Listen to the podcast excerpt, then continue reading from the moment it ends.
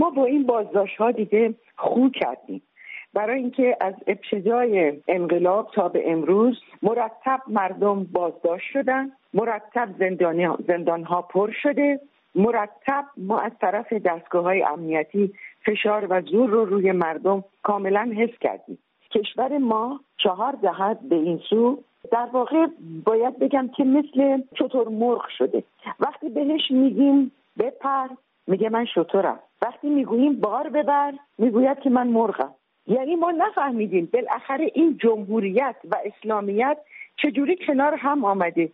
مگر می شود مردمی که خودشون در قانون اساسی پیش بینی کردند که اگر بدون سلاح و بدون هیاهو در جایی تجمع بکنند راهپیمایی بکنند این حقشونه حق مسلم انسانیشونه که بتونن اعتراض داشته باشن مسالمت آمیز و اینها رو بگیرن ببرن توی زندان.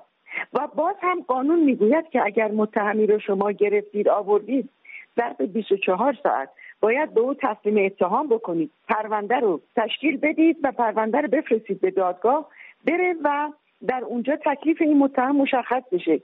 ماها متهم رو به عنوان بازجویی نگه میدارن توی زندان و حقش رو ضایع می‌کنن. خانم پورفازه اگه بخوایم برگردیم به خود نامه ای که هم نامه ای که شما امضا کننده اون بودید هم نامه اولیه 14 فعال سیاسی در زمینه کنارگیری آقای خامنه ای این نامه ها رو منتشر کردید. اگه بخواید خیلی کوتاه بگید که هدفتون از نوشتن این نامه به غیر از پیامی که برای آقای خامنه ای داشتید هدفتون از نوشتن این نامه چی بوده؟ هدف ما همون شعارهایی بود که ما اول انقلاب می‌دادیم. ما به دنبال دموکراسی بودیم. می‌خواستیم اصول دموکراسی در این مملکت پیاده بشه که بزرگترین پایش اندیشه آزاد و اندیشه و بیان آزاد هست. که ما الان چهل سال از اون محروم شدیم. شما ببینید که در کشور ما چی میگذره. واقعا حق مردم پایمال میشه. به دلیل اینی که از احساسات مردم سوء استفاده شد. و آمدن با کلمه جمهوری مردم رو گول زدن اسلامی رو در کنارش نشوندن و بعد هم که آمدن گفتن اصول اسلامی باید پیاده بشه. خب پس این وقت مسئله جمهوری چی میشه؟ معنای جمهوری چی هست؟ معنای جمهوری این هستش که این مردم هستند که حاکمیت رو تفویض می‌کنن به مسند نشینانی که در بالا نشستن و باید مملکت رو اداره بکنن.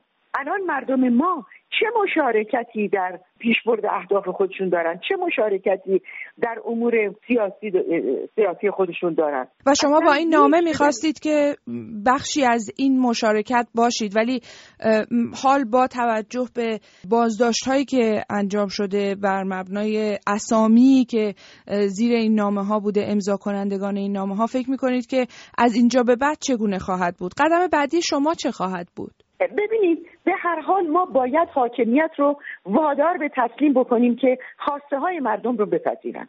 وقتی نتونن خواسته های مردم رو اجرا کنن باید کنار برن. در همه جای دنیا همینطوره. آخر مگر که میشه یک حاکمیتی خودش رو مادام العمر بدونه؟ پس این وسط خواسته های مردم دود شده رفته هوا با این همه هزینه هایی که پرداخت کردن با این همه هزینه ای که دادن و هنوز هم این هزینه رو دارن خانواده ها میدن. بچه هاشون شهید میشن. وضعیت امرار معاششون مختل شده. مردم مرتب خب دستگیر میشن در این زندان ها خانواده هاشون نابسامان میشن. خانواده ها میان به ما رو میارن اعتراض می‌کنن. به هر حال حقوقدانا یک وظیفه در جامعه دارن و باید از حقوق مردم دفاع بکنن. ما ناگزیر هستیم که این نامه ها رو بنویسیم. چون در داخل که اصلا توجه نمیشه. داخل آنچه که مطرح هست نگاه حاکمیت به خودش و به پیشبرد اهداف خودش. شما میگین که در داخل که صدای ما رو نمیشنون.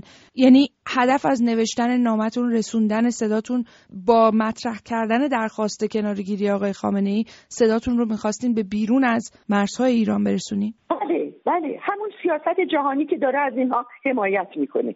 بخشیش البته. بخشیش از اینها حمایت کرده چهل ساله اینها رو نگه داشته و بخشی هم که خب حمایت نمی‌کنه.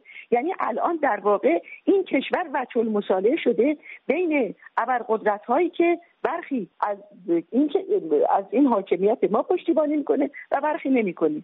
و این وسط این مردم هستن که دارن له میشن.